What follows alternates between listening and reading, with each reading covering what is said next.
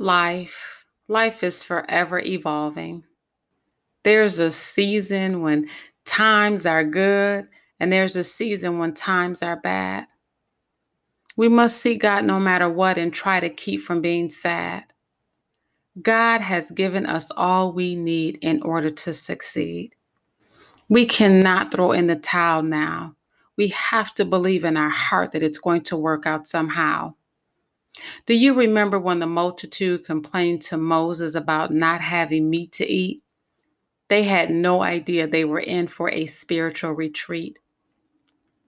Moses prayed to God and expressed how heavy the load was, and, and God answered just because, just because He is that kind of God. We have to trust Him with all of our heart, and, and we can't take the chance of growing apart. I need Him. You need Him. We need Him more than life. Don't turn around like Lot's wife. A pillar of salt she became. We have to be obedient to stay in this game. Life. Life is forever evolving, but God stays the same. Because He's on our side, we, we have to remember why Jesus died. He died to give us life, a life of abundance. I know it sounds redundant when they say trust Him. Well, it's true if only we knew.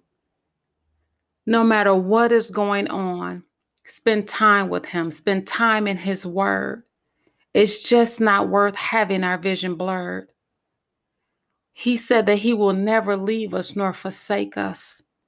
Listen, we cannot let this devil break us. Life, life is forever evolving, but God stays the same.